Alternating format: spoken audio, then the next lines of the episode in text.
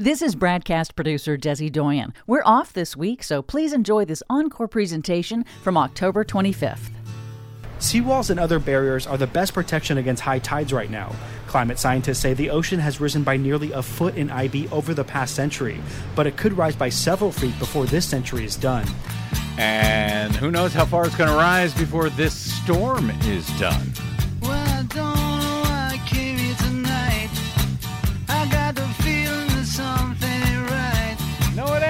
So scared in case I fall off my chair. And I'm wondering how I'll get down the stairs. Clowns to the left of me, jokers to the right. Here I am, stuck in the middle with you. I am. From Pacifica Radio in Los Angeles, this is the BradCast as heard on KPFK 90.7 FM in LA, 98.7 in Santa Barbara, 93.7 in San Diego, 99.5 FM in Ridgecrest and China Lake. Also in California, in Red Bluff and Redding on KFOI, Round Mountains, KKRN, and Eureka's KGOE. Up in Oregon on the Central Coast on KYAQ, Cottage Grove's KSO, Eugene's KEPW. Lancaster, Pennsylvania's WLRI, Maui, Hawaii's KAKU, Columbus, Ohio's WGRN, Palenville, New York's WLPP, Rochester, New York, WRFZ, down in New Orleans on WHIV, out in Gallup, New Mexico on KNIZ, Concord, New Hampshire's WNHN, Fayetteville, Arkansas's KPSQ, Seattle's KODX, Janesville, Wisconsin's WADR, and Minneapolis, St. Paul's AM 950 KTNF. We also stream coast to coast and around the globe every day on the internets on the Progressive Voices channel, Netroots Radio, Radio for Humans, FYI Nation, NicoleSandler.com, Radio Free Brooklyn, Workforce Rising, No Lies Radio, Verdant Square Radio, and Detour Talk.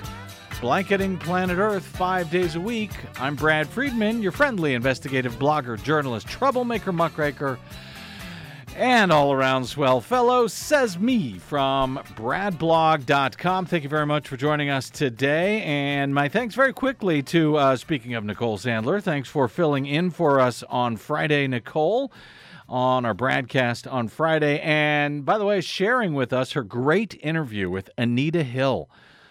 Yes, that Anita Hill. You can download uh, Friday's BradCast, of course, for free at bradblog.com. Uh, also, uh, we may get some of your calls today if the uh, radio gods are with us, particularly your thoughts on uh, whether the Biden Build Back Better agenda is now, uh, which is, you know, at this, as the sausage making continues right now, even as Senators Joe Manchin and Kyrsten Sinema continue to hold up the entire measure for some reason. Uh, why? Why are they doing that? Whose fault is all of this? Well, we may have time, some time to discuss that. And if you'd like to ring in on that at 818 985 5735, you are welcome to do so if you want to queue up right now. But in not unrelated news, as usual, when it comes to our worsening climate crisis, the good news these days uh, seems to come with the bad all at the same time, Desi Doyen. I know, everything all at once, especially when it comes to climate. Over the weekend, hi Des. Uh, over the weekend, uh, what is is being described as the strongest storm to ever hit the west coast, slammed onshore here, packing strong winds, record rainfall, and heavy Sierra snow. That's actually good for the mega drought stricken state of California and will certainly help dampen what has been a seemingly unending and deadly wire, wildfire season up and down the state this year. But it's also bad news for areas that have faced major burns and where, because of them, there is now the fresh possibility of deadly mudslides.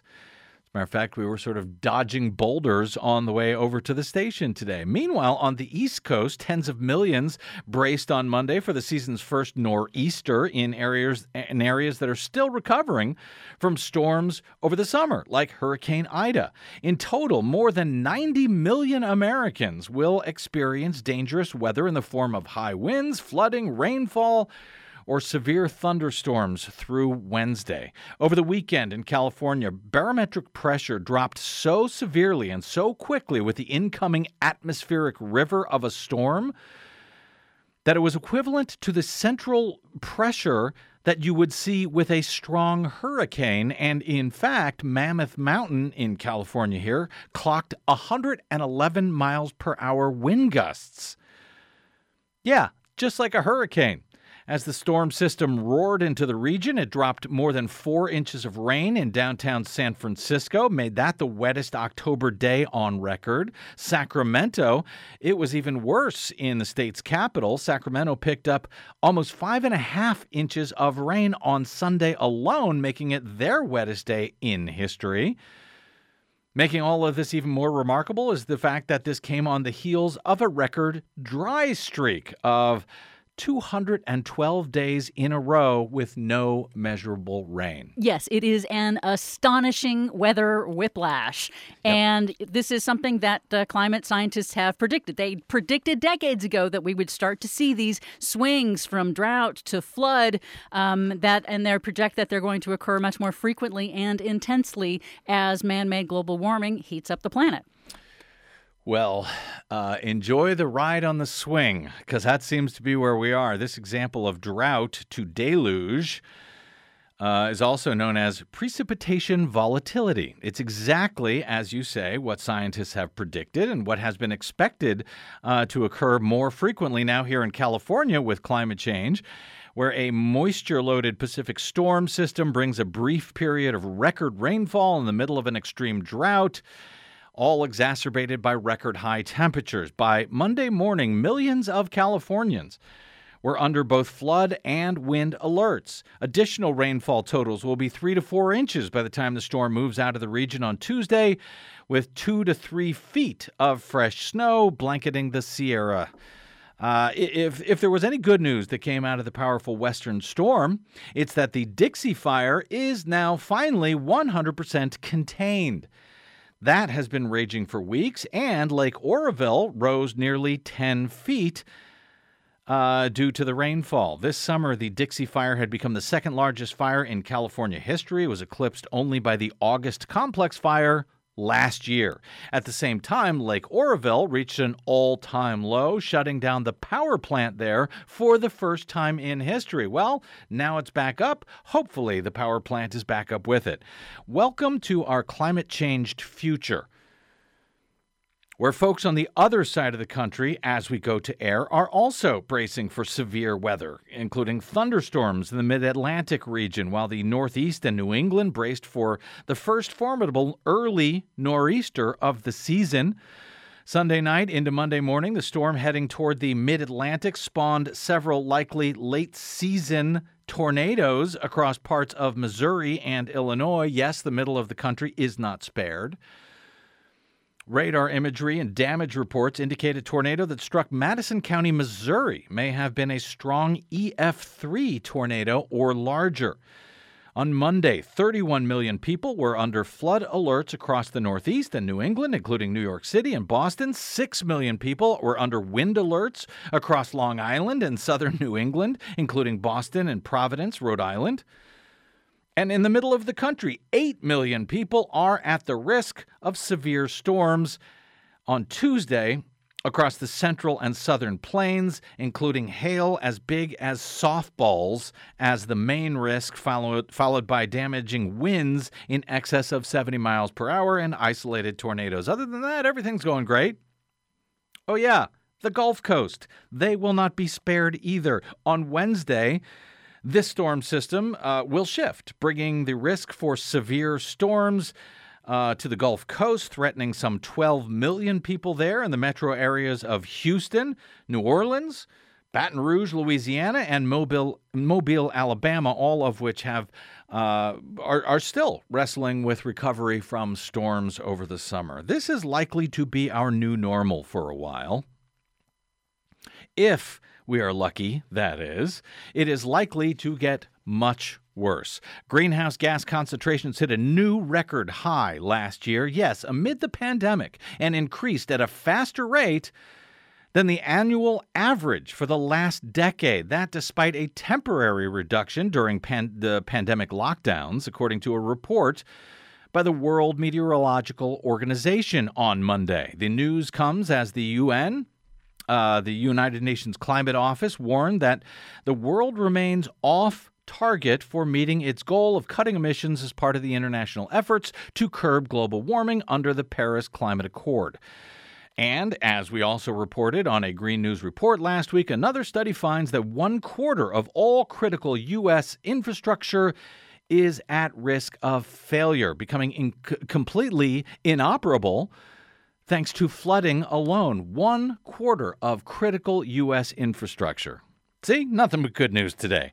These announcements come just days before the start of a key UN climate change conference in Glasgow, Scotland, known as COP26 for Conference of Parties, that's COP, where uh, many environmental activists, policymakers, scientists say the two week event marks an important and even critical opportunity for concrete commitments to the targets that are set out by the 2015 Paris Climate Treaty. But the conference does not get underway with good news. The World Meteorological uh, Organization's Secretary General described his agency's annual report on heat trapping gases in the atmosphere as, quote, a stark scientific message for climate change negotiators, warning that at the current rate of increase in greenhouse gas concentrations, we will see a temperature increase by the end of this century far in excess of the Paris Agreement targets of 1.5 to 2 degrees Celsius above pre industrial levels. We are in trouble, despite efforts by nations across the globe. Uh, emissions in 2030 are currently projected to be 16% higher than in 2010 based on the formal pledges that we have so far. We are going in the wrong direction.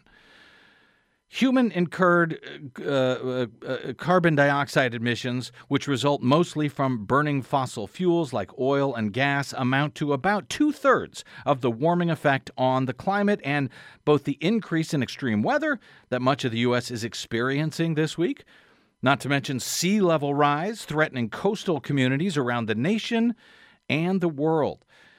But while nations are failing to take the action that is needed, according to scientists, to confront this worsening emergency. Some are focused on holding those responsible for it, like the oil and gas companies, accountable for the damage which they knew about decades ago but spent millions colluding with each other and with pretend astroturf activist organizations pretending to lie about, to, to hide the truth from the public and to lie about the dangers that we are all now grappling with. All of us. We have reported over the years on public officials who are fighting back against big oil, attempting to hold them accountable for their fraudulent lies about the climate and the ever increasing costs that uh, they are now incurring because of those lies by bringing lawsuits in state and federal courts against the fossil fuel industry. It should come as no surprise that those big oil companies are using their billions in profits now to fight back against those who are challenging them in both uh, big states and small towns, all of which are bearing the brunt of the costs for the industry's decades long fraud. In an unusual move, in 2016, for example, Exxon was able to persuade a Texas judge to order the Attorney General of Massachusetts, Maura Healey, to travel to Dallas to be deposed about her motives for investigating the company for alleged fraud for suppressing evidence on climate change. The judge also ordered the uh, uh, uh, New York's Attorney General at the time, Eric Schneiderman, to be, quote, available in Dallas on the same day in case Exxon wanted to question him about a similar investigation going on in New York State. Healey, at the time, accused Exxon of trying to, quote, squash the prerogative of state attorneys general to do their jobs. Happily, the judge ended up reversing the deposition order a month or so later, and Healey filed a lawsuit against the company in 2019 that is still awaiting trial. But similar tactics persuaded the U.S. Virgin Islands Attorney General to shut down his investigation of the oil giant completely. And it's not just large jurisdictions like Massachusetts and New York or even the U.S. Virgin Islands that are taking on ExxonMobil and other major oil companies for the damage that the use of their product and their lies about it has now caused. Towns like Imperial Beach, California, a small working class city on the California coast south of San Diego, bordering Mexico. Towns like Imperial Beach, or IB as many people call it, are already facing direct burdens from sea level rise. The town's longtime mayor, Serge Dedina, is also a surfer and an environmentalist who is now taking on the fossil fuel industry on behalf of his city, which has an annual budget, by the way, of $20 million. It's a small town. That's just a few million dollars more than Exxon's chief executive officer was paid last year alone. Even as Dedina's minority majority community of about 27,000 people cannot begin to afford the tens of millions of dollars that it's now going to cost to keep the waters at bay that are bordering three sides of his financially strapped city. One assessment calculated that without expensive mitigation procedures in Imperial Beach, rising sea levels will eventually swamp some of the city's neighborhoods, will routinely flood its two schools, overwhelm its drainage system. The worst of recent storms have turned Imperial Beach into an island, according to The Guardian. Imperial Beach's uh, Imperial Beach has sued Exxon and other oil giants, alleging that they committed fraud by covering up research showing that burning fossil fuels destroys the environment. The industry then lied about the evidence for climate change for decades, deliberately delaying efforts to curb carbon emissions until here we are now. The lawsuit from Imperial Beach demands that ExxonMobil, Chevron, BP, and more than 30 other fossil fuel companies pay the huge costs of defending the city from rising seas caused by the climate crisis. The city's lawsuit was among the first of a wave of litigation filed by two dozen municipalities and states across the U.S. that could cost the fossil fuel industry billions of dollars in compensation for their environmental devastation and deception, but they are not taking it lying down, charging that the mayor, Mayor Dedina himself, is at the heart of a conspiracy colluding with other municipalities to shake down big oil as part of an extortion plot for hundreds of millions of dollars.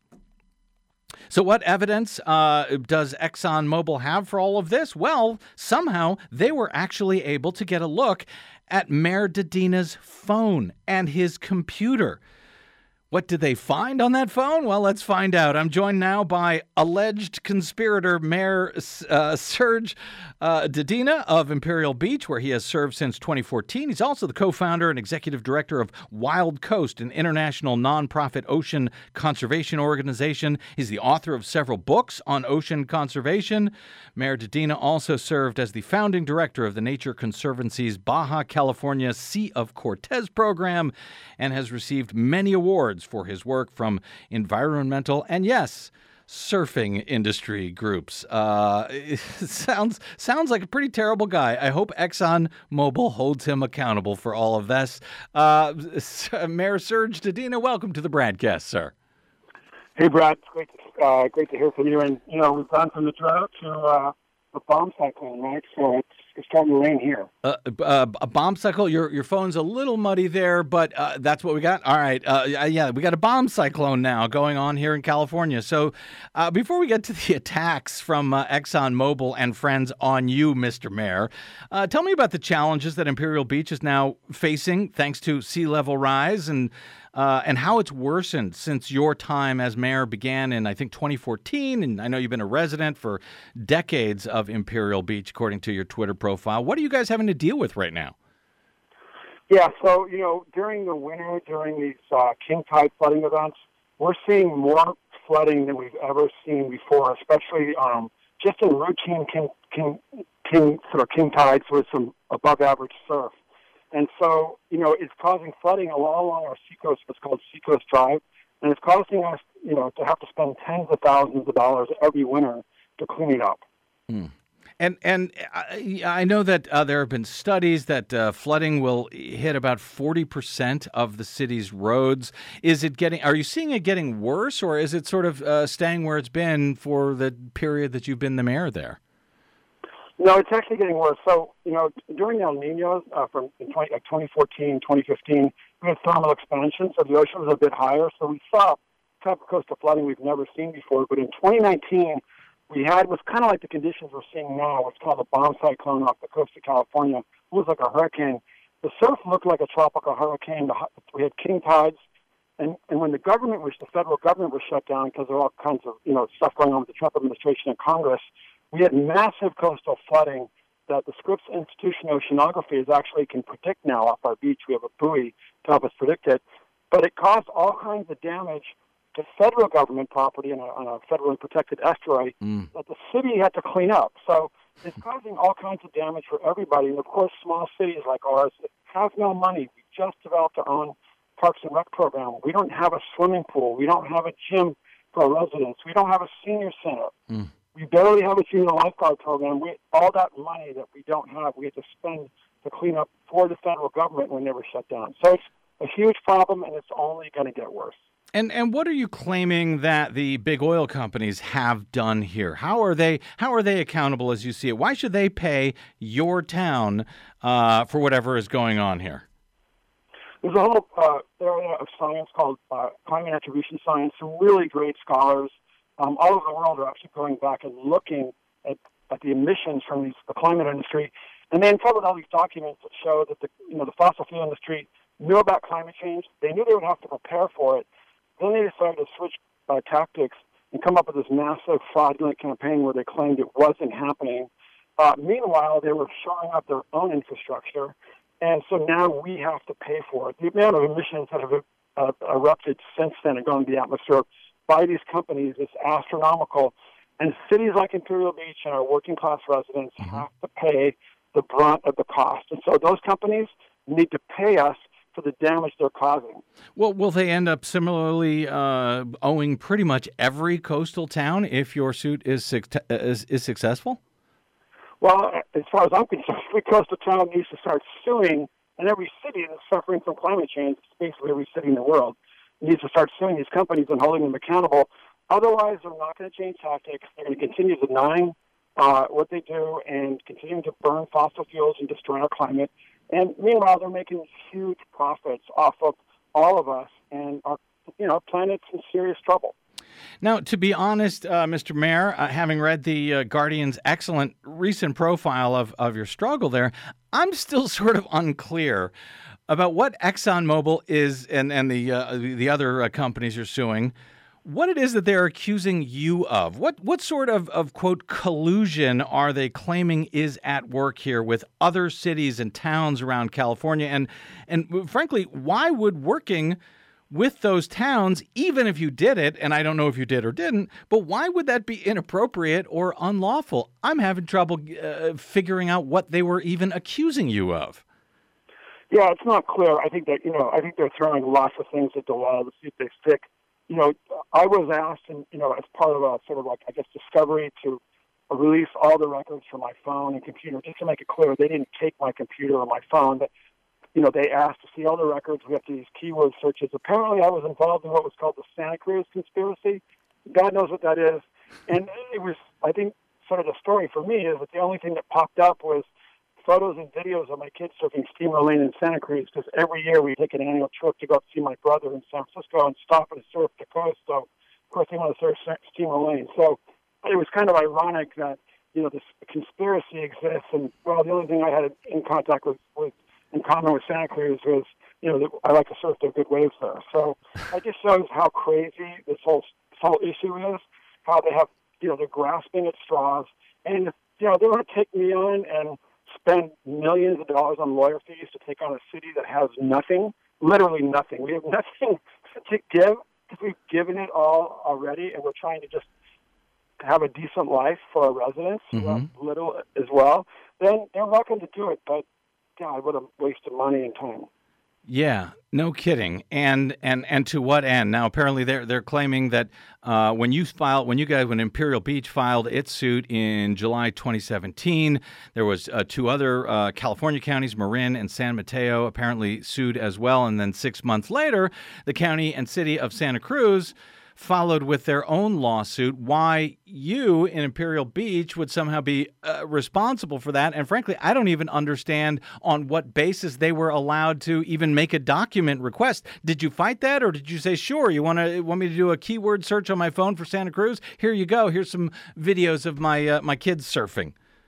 Yeah, no, that was it. You know, the reality, if these discoveries are, are made, requests are made, you can't, you know, you, by, I think under California law, you have to, you have to provide that those records. So, I, you know, I, I do that routinely, but it seemed pretty ridiculous. And yeah, it was, uh, my idea was whether or not they really seen them or not. I, I provided information to our city attorney and our city clerk who got the records request, and it was like, sure, dude, you're, you're locked in a room somewhere at Exxon. Enjoy watching my kids surf at Steamer Lane. The surf was firing, right? Like, so you know, for me, it was like divine justice, ocean justice, right? Like, you're sitting in your five thousand dollars suit, having to watch photos of my kids surfing, but we're still going to hold them accountable. We're not, we're not going to be intimidated. They can't do anything to us that already, the ocean hasn't already done. And that's, mm. that's the key thing.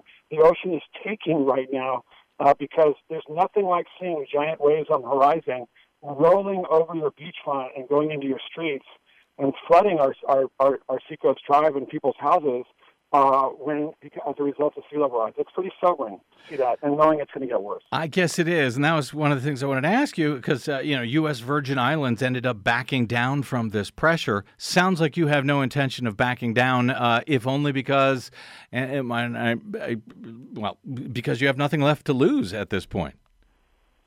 Yeah, you have to understand that Imperial Beach is buffeted by whether it's coastal flooding, and you know, at the same time we're being just absolutely assaulted by sewage from Mexico. That's another lawsuit. We've sued the United States government um, over that as well, and we're winning on that. Um, and so we, we, everything from us has been taken. Um, and as a result, our, our tax base is super low. That's why we couldn't provide things like other cities take for granted, like a Parks and Rec department for my low income kids. I was one of those kids, right? So mm. you grow up in our city, you have nothing, you learn to be a scrappy fighter and stand up for what you believe in and what you what our city needs, and that's why I'm there. That's why I was elected mayor, and we'll keep fighting these companies because, yeah, they, they, they, took on the wrong guy. What's the status of that lawsuit now, Mr. Mayor? I know that uh, in a number of cases, courts have determined that you know various plaintiffs in these climate uh, fraud suits have no standing to sue. Have you already gotten past that phase? And if so, do you get to get to the discovery uh, uh phase and look at the uh, ExxonMobil CEO's son and his surfing videos? Well, right now, unfortunately, um, a lower court in Texas overturned their request to have us go to Texas, but it's being reviewed by the Texas Supreme Court. God knows what's going to happen now. It could be flying to Texas if they decide to approve that. Uh, and, and then our, our state court lawsuit is back in District 9 of the Ninth Circuit uh, Court. It's being appealed by these oil companies. Generally, the trajectory across the United States is that federal judges are requesting, I mean, denying or rejecting the oil companies' sort of request to have these uh, held up in federal court. So, you know, we're on the right path. It's going to be challenging to get to get to where we need to go to, so our turn comes. But we'll, we will hold them accountable, and justice will prevail. I hope you are right, sir, and I hope you'll stay in touch as the case moves forward because I'd love to continue covering very quickly. I know I got to get you out of here uh, in about a minute or so here, but uh, are, are, there? I'm sure you're following closely uh, uh, the the Democrats, a couple of Democrats in the Senate who are holding up President Biden's Build Back Better initiative. Uh, it includes many things, uh, including the first, the nation's first real action on climate change. Are there elements of that legislation, as you see it, that are critical to small towns like yours? In Imperial Beach? Yeah, look, I, I think regardless of whether it's the infrastructure bill or the climate provisions, there's going to be a significant amount of funding for, for funding for adaptation measures.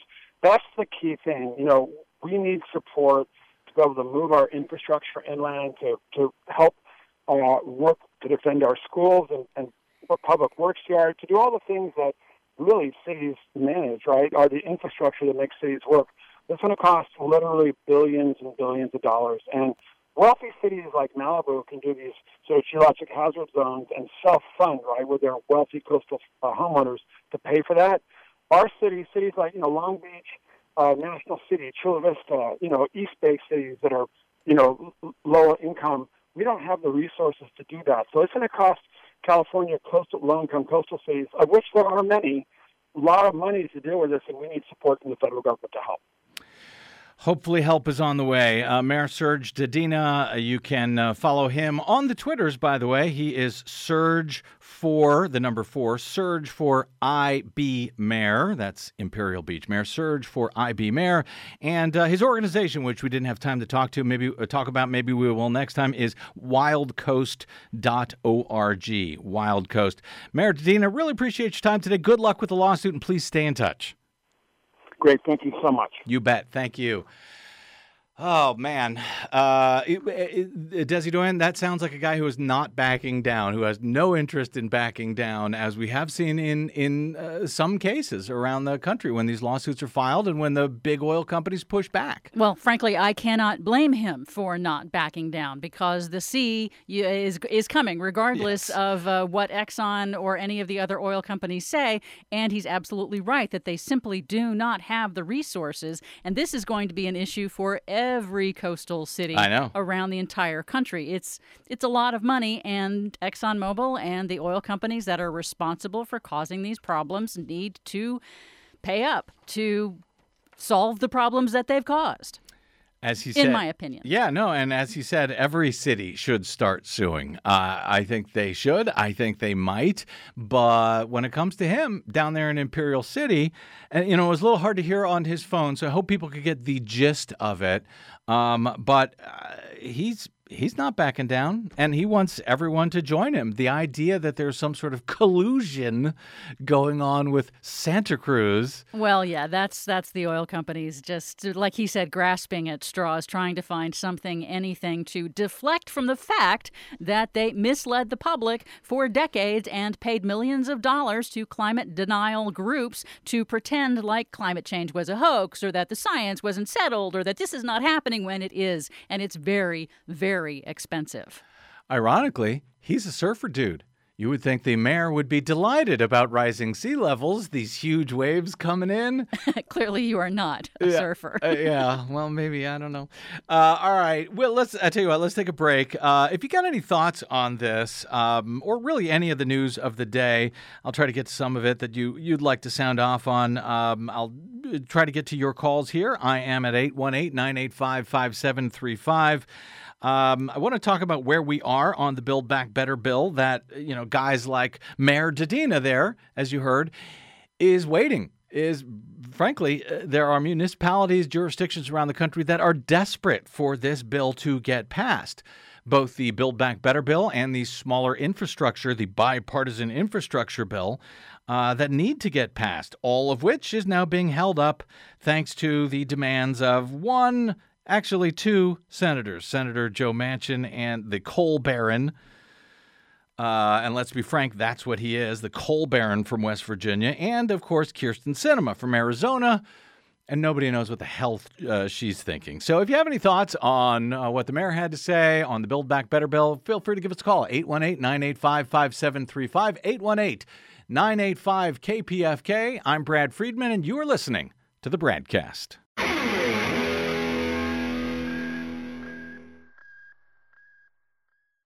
What the public hears on the public airwaves matters. At the BradCast, we do our best to bring you accurate news and analysis on the issues that actually matter, and we do it all independently without corporate or political influence. But we can't do it without you, now more than ever. Please help us stay on your public airwaves by going to bradblog.com slash donate to help keep us going. That's bradblog.com slash donate. And thanks.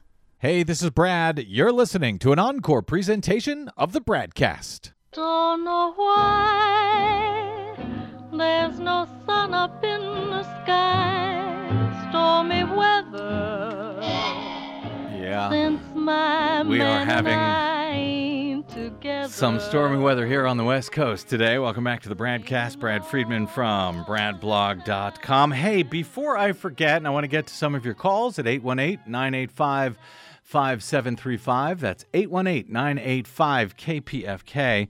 Uh, before I forget, uh, our friend, longtime election integrity advocate, and documentary filmmaker Lulu Friesdat, founder of smartelections.us, she has recently begun a virtual film series featuring a bunch of great election integrity documentaries. It kicked off last week, and now it's continuing this week. I think I was in the film last week. I had a small part. I think it was Hacking Democracy was last week. But this week, Tuesday, October 26th, uh, there will be a free showing of the 2006 documentary Murder, Spies, and Voting Lies. The award winning and frankly chilling, so it is perfect for Halloween week. Uh, the story of Florida software programmer Clint Curtis, whose story I broke at bradblog.com way back in 2004, I think it was, and then continued telling for the next 10 or 15 years. Uh, this after he shook up D.C. right after the 2004 election, but before it was certified for George W. Bush when he filed a sworn affidavit claiming that then Florida U.S. Congressman and very close friend of the Bushes from Florida, Tom Feeney. Congressman Tom Feeney, he claimed, had asked him to create vote flipping software for touchscreen voting systems. It's an incredible story if you haven't seen the documentary. Uh, we originally broke exclusively at bradblog.com, uh, and in, it includes, as the title of uh, Patty Sharaf's documentary film suggests, it includes murder, it includes spies, and yes, of course, voting lies. It also includes me telling this story, uh, but it's good anyway, so I hope you watch it. Interviewing key players like Clint Curtis, the legendary Harri Hursti, uh, and others. If you haven't seen it, or even if you have, but it's been a while, I hope please stop by smartelections.us to sign up for the virtual showing. It's free. Uh, though I think uh, it's a, it may be a fundraiser for Smart Elections, so if you can help them out, that's great. But otherwise, it's a free uh, screening. I will be stopping by afterwards for a Q&A in case there's uh, any questions that you may have after this remarkable film or if you just like, you know, showing up to hold me accountable for something or another for a change. I'm fine with that too. I would love to see you there. So, Tuesday, October 26th uh, at 7 p.m. Eastern Time, 4 p.m. Pacific Time. Tuesday, October 26th. You can sign up at smartelections.us, and I hope to uh, to see you there. Uh, okay, I know that there are a number of uh, similar lawsuits against the fossil fuel companies uh, that uh, akin to the one that uh, Mayor Serge Dedina has filed. Um, as I noted, some of them have been blocked by the courts. Uh, does have any of them yet succeeded to your knowledge, or are they all in the litigation phase? Uh, as far as I know, none of the United States-based lawsuits are have succeeded. They're they're still in process Mm-hmm. and in the appeals process. However. Overseas, in uh, countries like I think it's Denmark, where they and, and Norway, where there have been youth-oriented climate lawsuits that the high courts in those countries have then said to those those nations, those governments, um, yeah, the kids are right. You're not doing enough, enough. You're not going fast enough. You must do this now. So it is happening in other countries, just not in ours.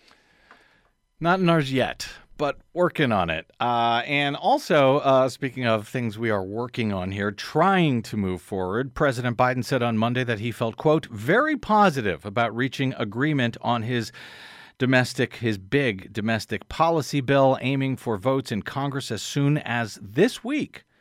Of course, that's what Democrats said last week that they hoped for. So, you know, at the moment, everything is far from certain. But Biden said, quote, that's my hope for a vote this week. Uh, he said that before leaving his home state of Delaware to go down to New Jersey to highlight the child care proposals that are in the Build Back Better Act. Uh, his uh, his uh, in the in the the Build Back Better Act and in the infrastructure measure, the bipartisan infrastructure measure that will hopefully all be voted on together. Pivotal Democratic Senator Joe Manchin, according to AP today, appears to be on board with White House proposals for new taxes on billionaires and certain corporations to help pay for Biden's now, sadly, scaled back social services and climate change package. Biden huddled with the obstructionist senator and, in my opinion, the corrupt senator from West Virginia, Democratic Senator uh, uh, Joe Manchin, and Senate Majority Leader Chuck Schumer at the president's Delaware home over the weekend as they work on resolving the disputes between what AP describes as centrists and progressives that have stalled the Democrats' wide ranging bill. But it is not actually a dispute between centrists and progressives, as AP and many others have been reporting it for weeks. It's a dispute between two senators, Manchin and Sinema, and the entirety of the Democratic caucus in both houses of Congress, as well as the White House itself. A person who requested anonymity to discuss Manchin's position told the AP that the senator is agreeable to the White House's new approach on the tax proposals. That became necessary because Senator Sinema, who used to call for increased taxes on the wealthy and who voted against the Trump GOP tax cuts to the wealthy and the corporations back in 2017, she used to be against it. Uh, and and those tax cuts in 2017 cost the U.S. about two trillion dollars. Well, Kyrsten Sinema suddenly decided that she was against, for some reason, restoring just some of those cuts that were enjoyed by those companies who were making more than $5 million a year and individuals making more than $400,000 per year. Those were the folks who were going to pay for this bill but Sinema, for some reason, is against it. Why? Mm, nobody really knows. There's a lot of speculation.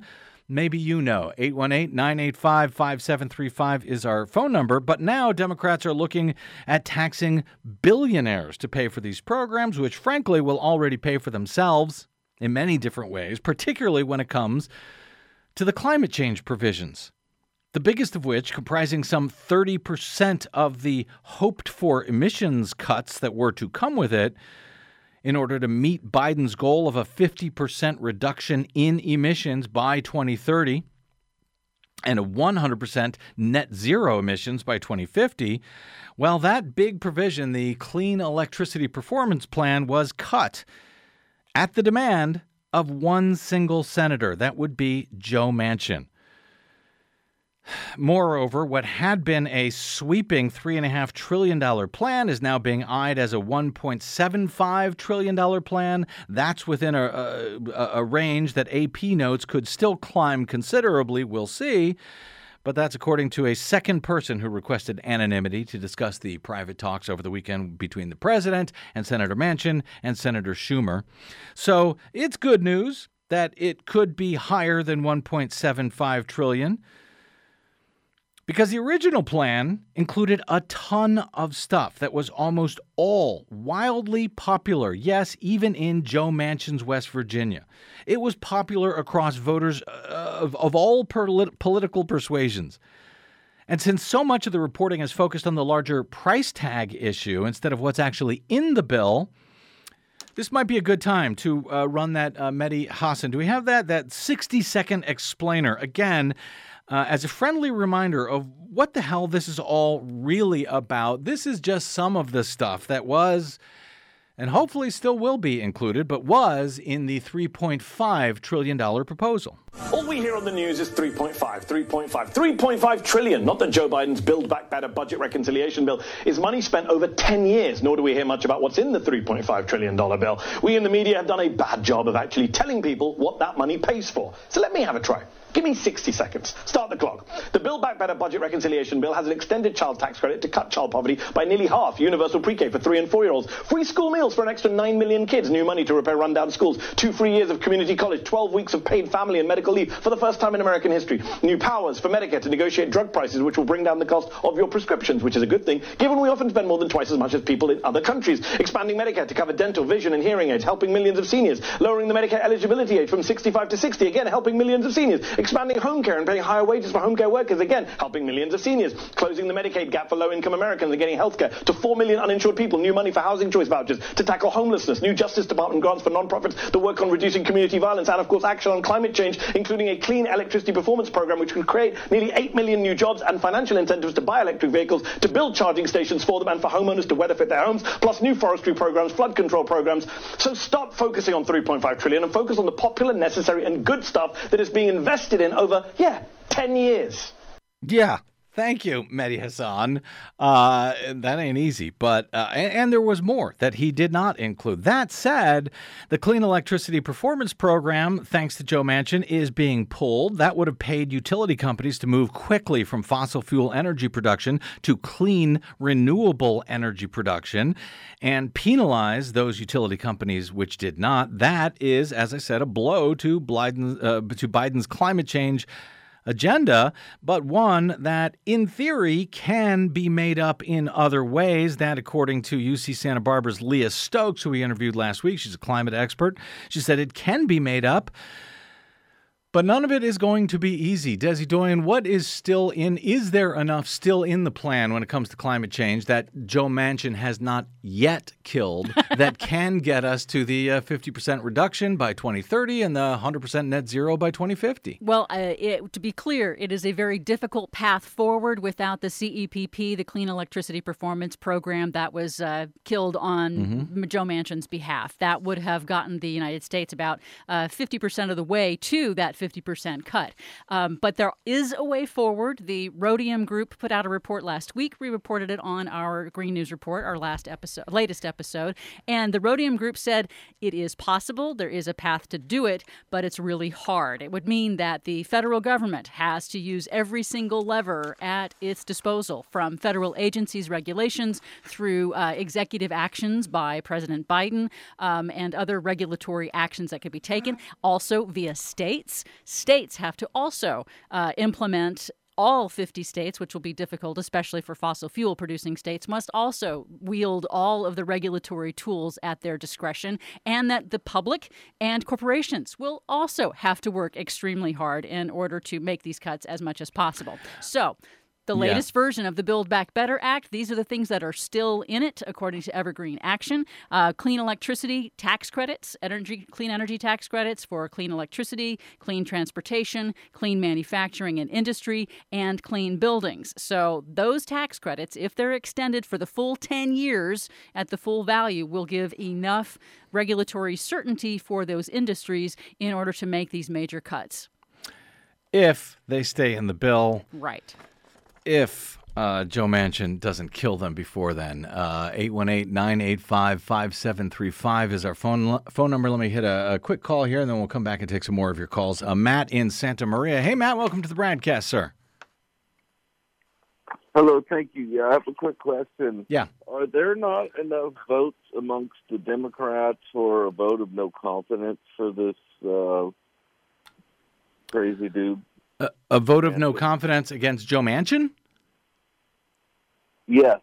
Well, Or censure, or Well, you know, you can't you can't censure. Well, I mean, you can you can censure anybody for anything you want, but you know, this is. or Uh, uh, th- listen, this is what uh, he is pretending that his constituents want. In fact, his constituents want the Build Back Better bill and everything that's in it, to be frank.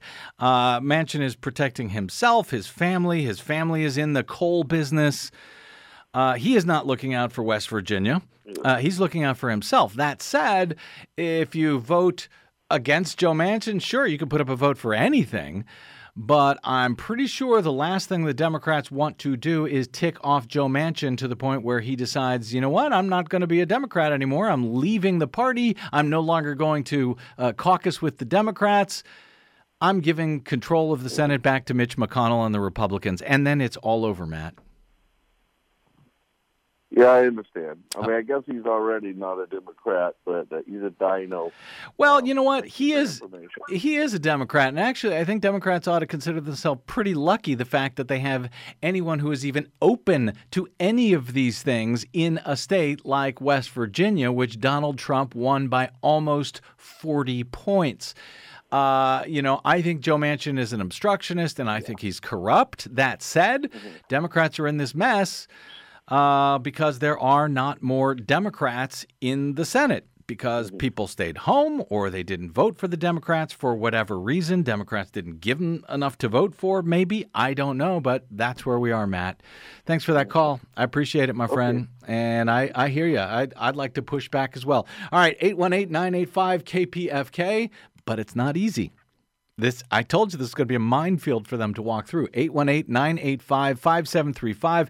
Uh, give us a call on this or anything else. Let's take a quick break and we will come back with more of your calls right after this. I'm Brad Friedman and this is the BradCast.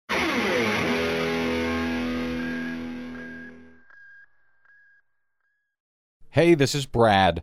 Please consider supporting whichever progressive media outlet is serving you. Most, just like us, do not receive corporate or political support.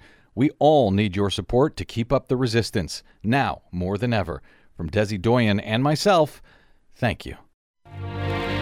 You're listening to an encore presentation of the BradCast. We'll be back soon.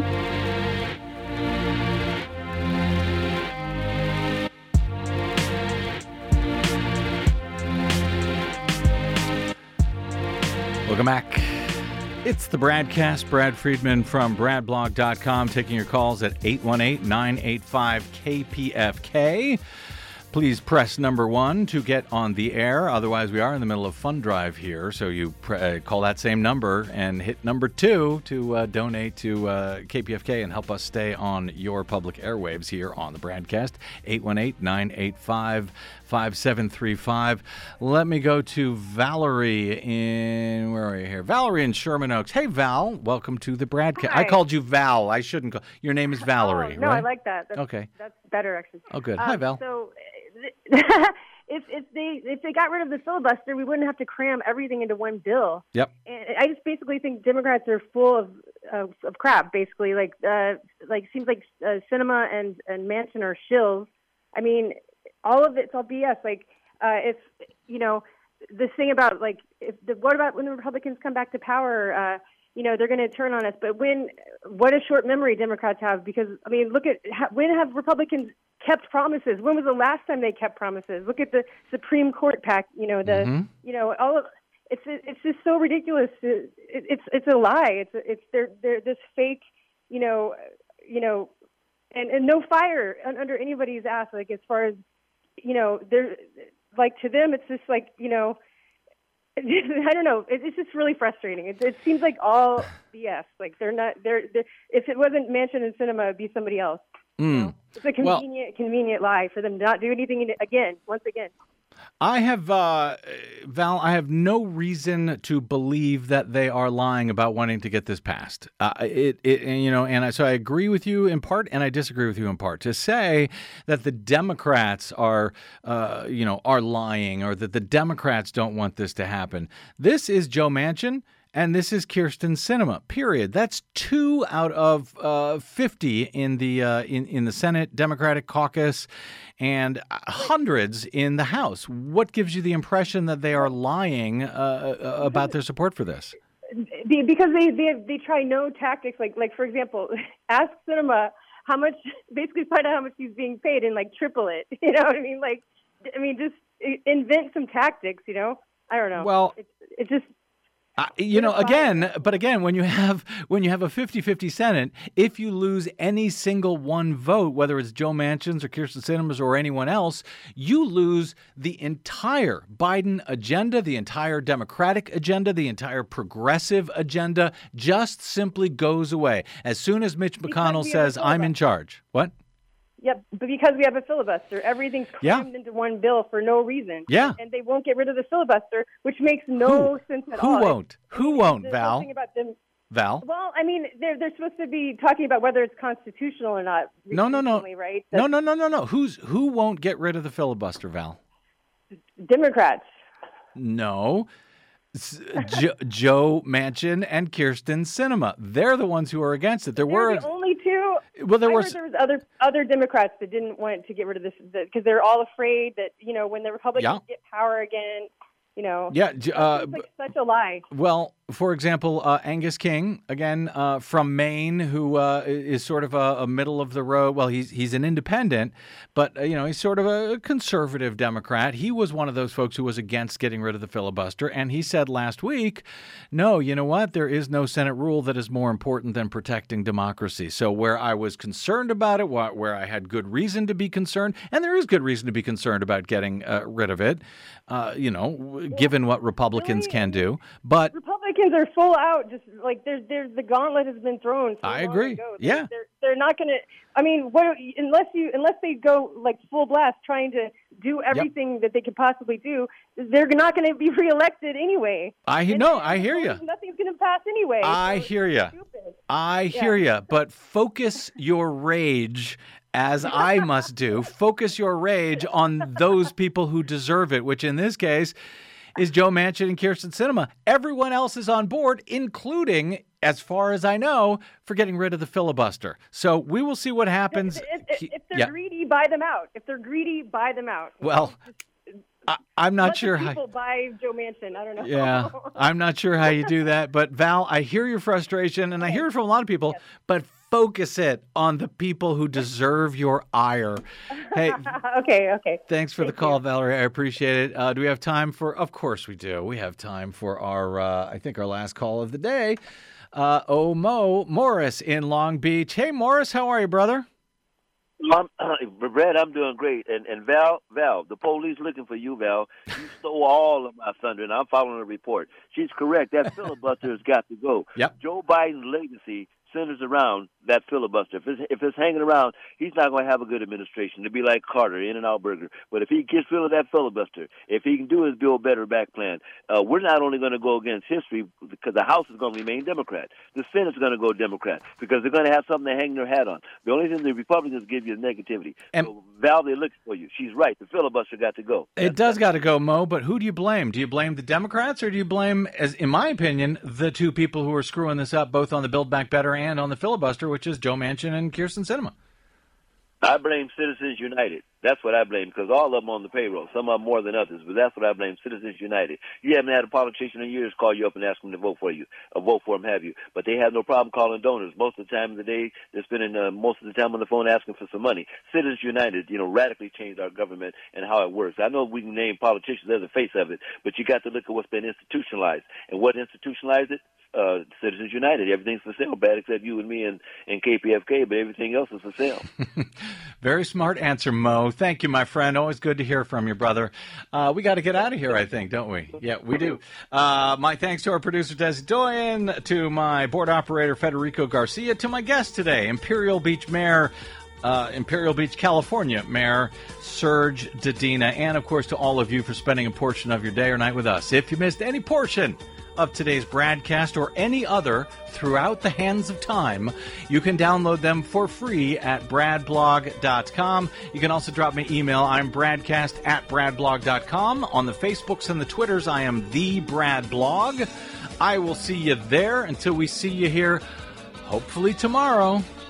I'm Brad Friedman. Good luck, world.